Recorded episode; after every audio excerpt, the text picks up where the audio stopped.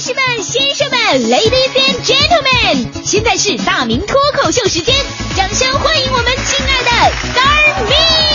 大明脱秀。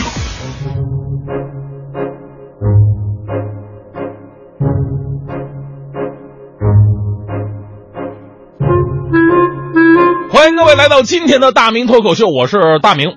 前两年呢，就特别喜欢玩一个叫做“一句话毁掉小清新”的文字游戏啊。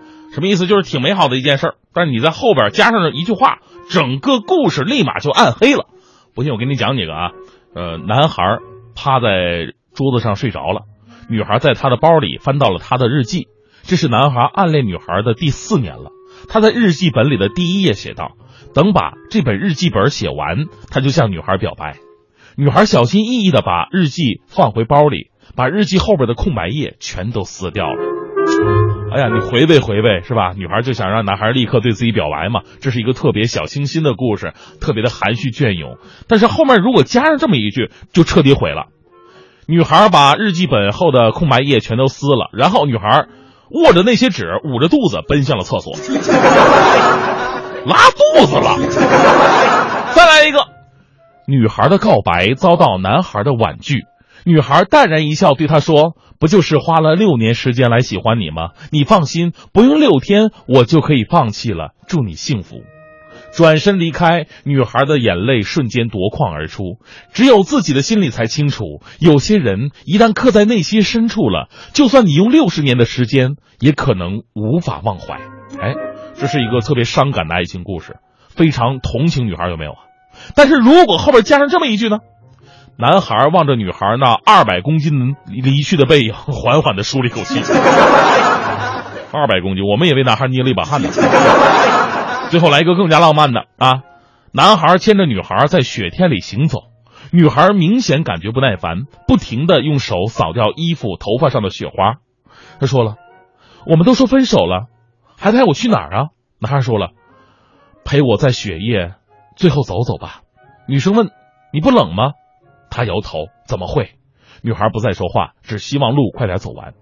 放开手的刹那，男孩说：“我总是喜欢在雪天里牵着你走。”因为一不小心，我们就可以一起白头了，感人至深呐，我都快流泪了。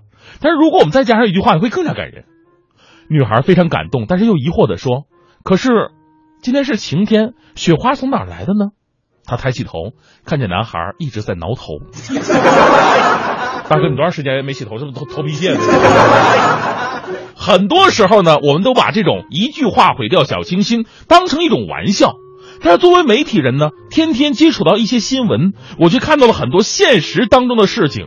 当最后真相浮出水面的那一刹那，整个剧情反转了，毁掉的可不止小清新了。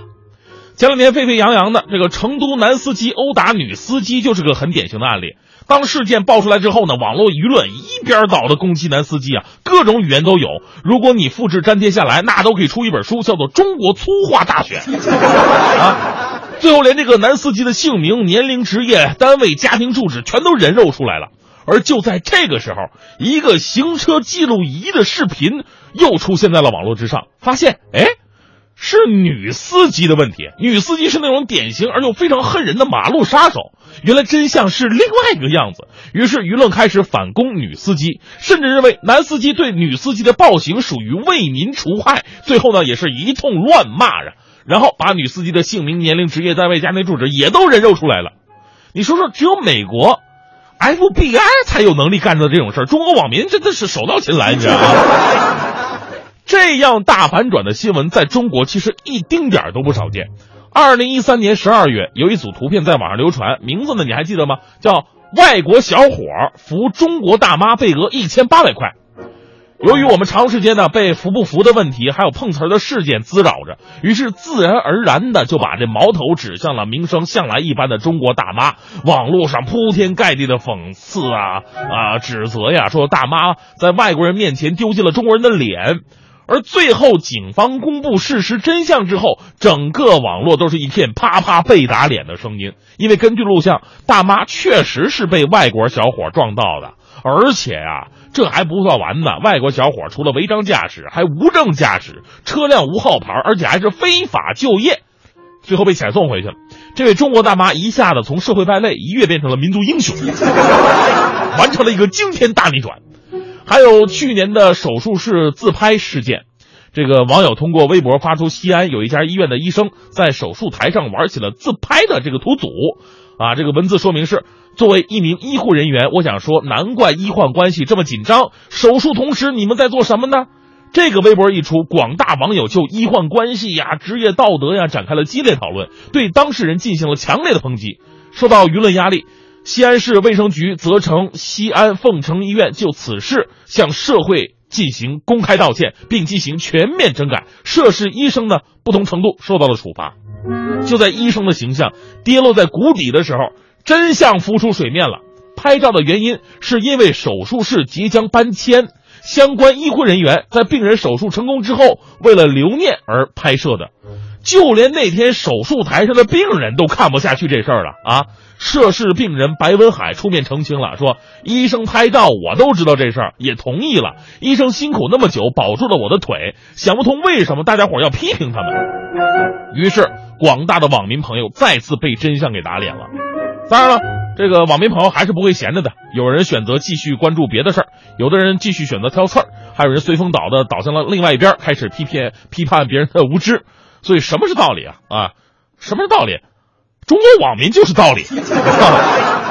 再去看去年炒得火热的台湾餐厅大陆儿童当众撒尿的这么一个新闻，这是去年十月份台湾媒体集体爆出来的。TVBS 新闻台呢，用两分四十一秒报道了这起事件，标题为“扯路团用餐同当众撒尿顶泰丰臭翻”。其他新闻媒体呢也闻风而至了。哎呀，基本上啊，就这个集中在这几个字：一个大陆，一个是儿童啊，等等等等。这个台湾媒体呢，在报道当中还一再强调啊，说这是一个高档旅行团，每个人团费高达一万七千块人民币，言语当中颇有对大陆暴发户的这种鄙夷，一心想坐实大陆人什么穷的只剩下钱的这种低素质行为。于是，大陆网民朋友也开始分为几派，相互攻击了。但这个事情呢，在十月二十号，居然出现了一个一百八十度的超级大反转。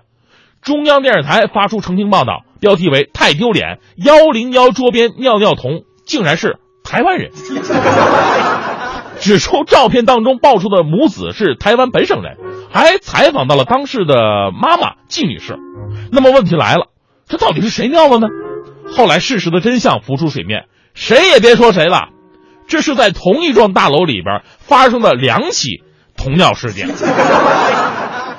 就本来是两个事儿，只不过由于离得太近了，都是一个楼里边，所以被媒体捏成一个事儿了。那两个事儿呢？一起确实是大陆游客，而另外一起有图有真相的，也确实是台湾本省人所为。这个时候，围观群众都一窝蜂的散去了。啊，有评论的标题特别好的总结了这一个一波三折的反转事件，叫做“一泡童子尿淹了两岸媒体”。